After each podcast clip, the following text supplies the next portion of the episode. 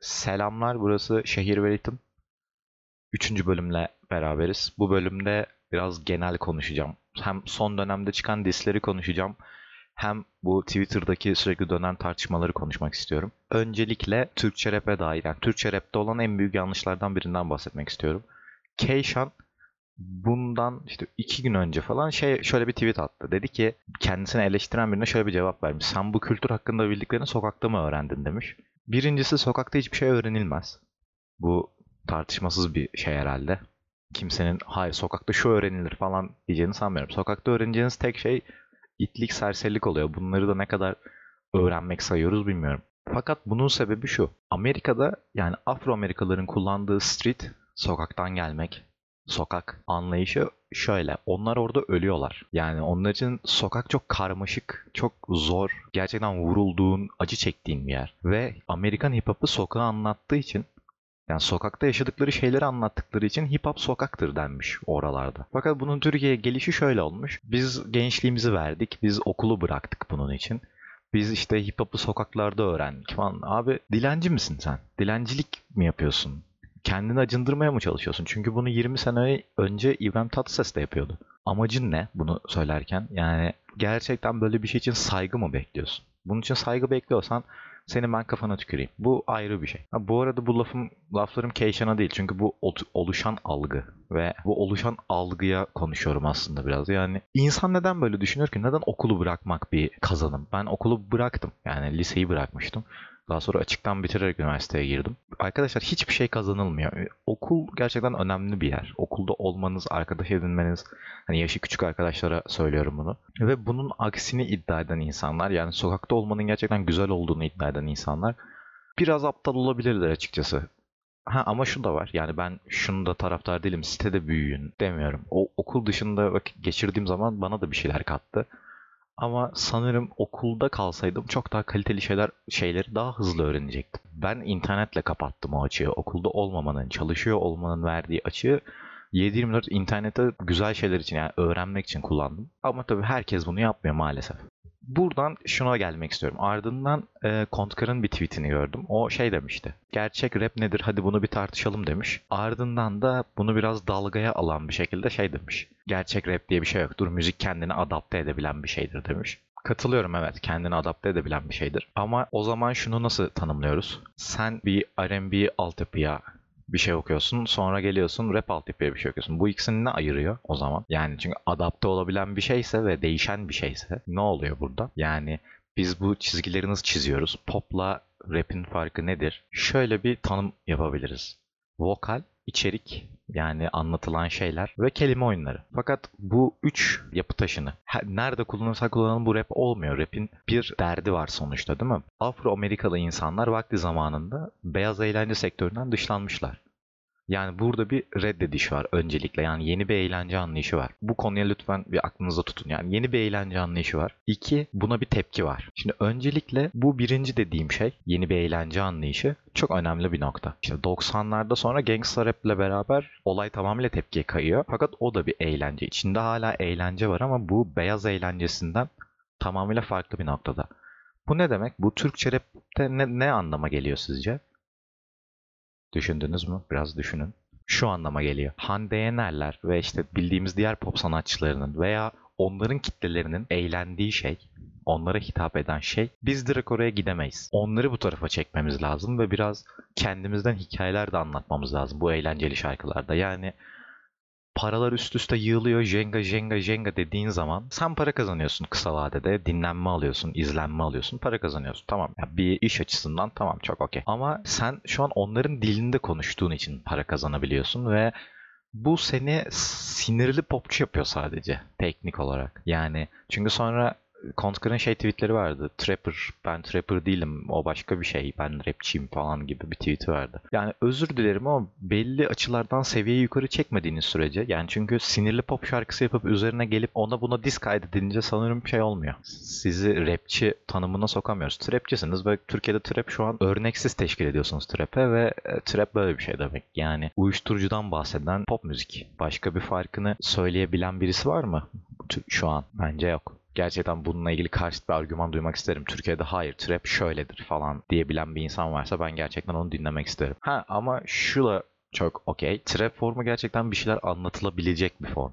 Yani üzerinde bir şeyler konuşulabilecek bir form. Her ne kadar Türkiye'de çok kötü kullanılmış olsa da. Bu arada hani şuraya da gireyim. Çok bu trap altyapılarının üzerine bir şey anlatıp ardından kendi kariyerinize zarar vermek, çok böyle pop şarkılar çıkarmak ya da şarkı çıkarmak kariyerinizi bir anda yok edebiliyor. Bu tabii Türkçe rapte şu an yaşadığımız şey biraz ilk olduğu için bu tarz yol kazaları oluyor ama yani bir anda imajınızı gerçekten mahvedebiliyorsunuz. Ama bu konudan bahsetmezsem herhalde çatlarım yani. Ne yaparsanız yapın imajınızı Twitter'da bu kadar kavga ederek kaybettiğiniz kadar kaybedemezsiniz. Yani neredeyse diskografinizden fazla birbirinize sataştığınız tweet var. Rapçilerin hepsi yani. Biraz müzik yapsanız acaba? Bunu gerçekten istiyorum. Yani beğenmediğim insanlar da müzik yapsın istiyorum. Kişisel benim kişisel zevkimin dışında insanlar da müzik yapsın istiyorum.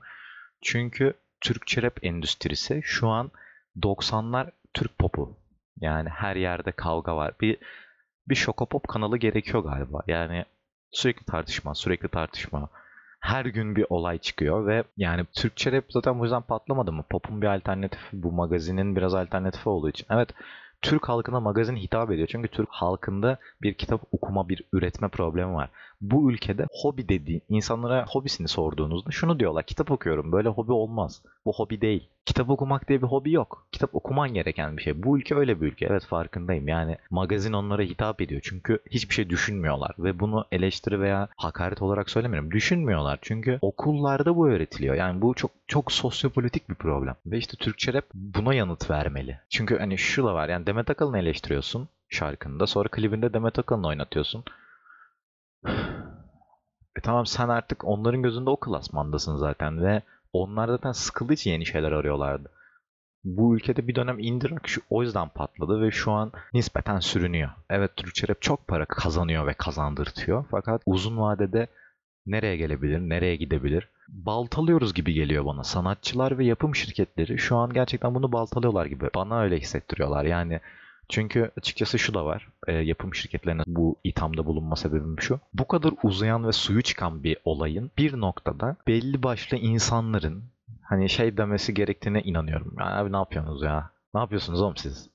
Demesi gerektiğine inanıyorum. Ha, yaparlar mı yapmazlar mı? Belki kavgalar onların da işine geliyor. Sonuçta kısa vadeli hit kazandırıyorlar. Ama işte uzun vadede yaptıkları yatırımı alamadan batma imkanları da var. Yani bunu da yaratıyorlar. Çünkü son iki yıldır galiba sürekli Türkçe rap konuşuluyor Türkiye'de. Her şey, her yönüyle. Ve bu zaten insanlarda bir üf, Türkçe rap algısı yaratmaya başladı. Ki zaten trapten sıkıldıkları için ki trapten neden sıkılmasınlar?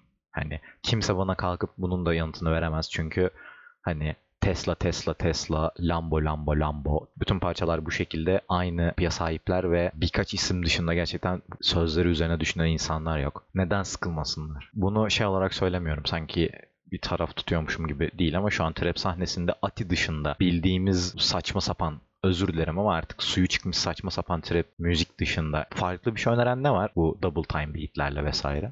Yok. E, doğal olarak insanlar bundan sıkılacaklar çünkü herkes trap yapıyor. Şey gibi bir ara goy goylar vardı ya hani işte herkes rapçi oldu falan diye. Şimdi herkes trapçi oldu ve fakat sorun şu herkesin rapçi olmasına oranla. Şu an herkes para var diye çok fazla üretim yapıyor ve herkesin trap özelinde bu üretimi yapması gerçekten problem. Herkes için problem.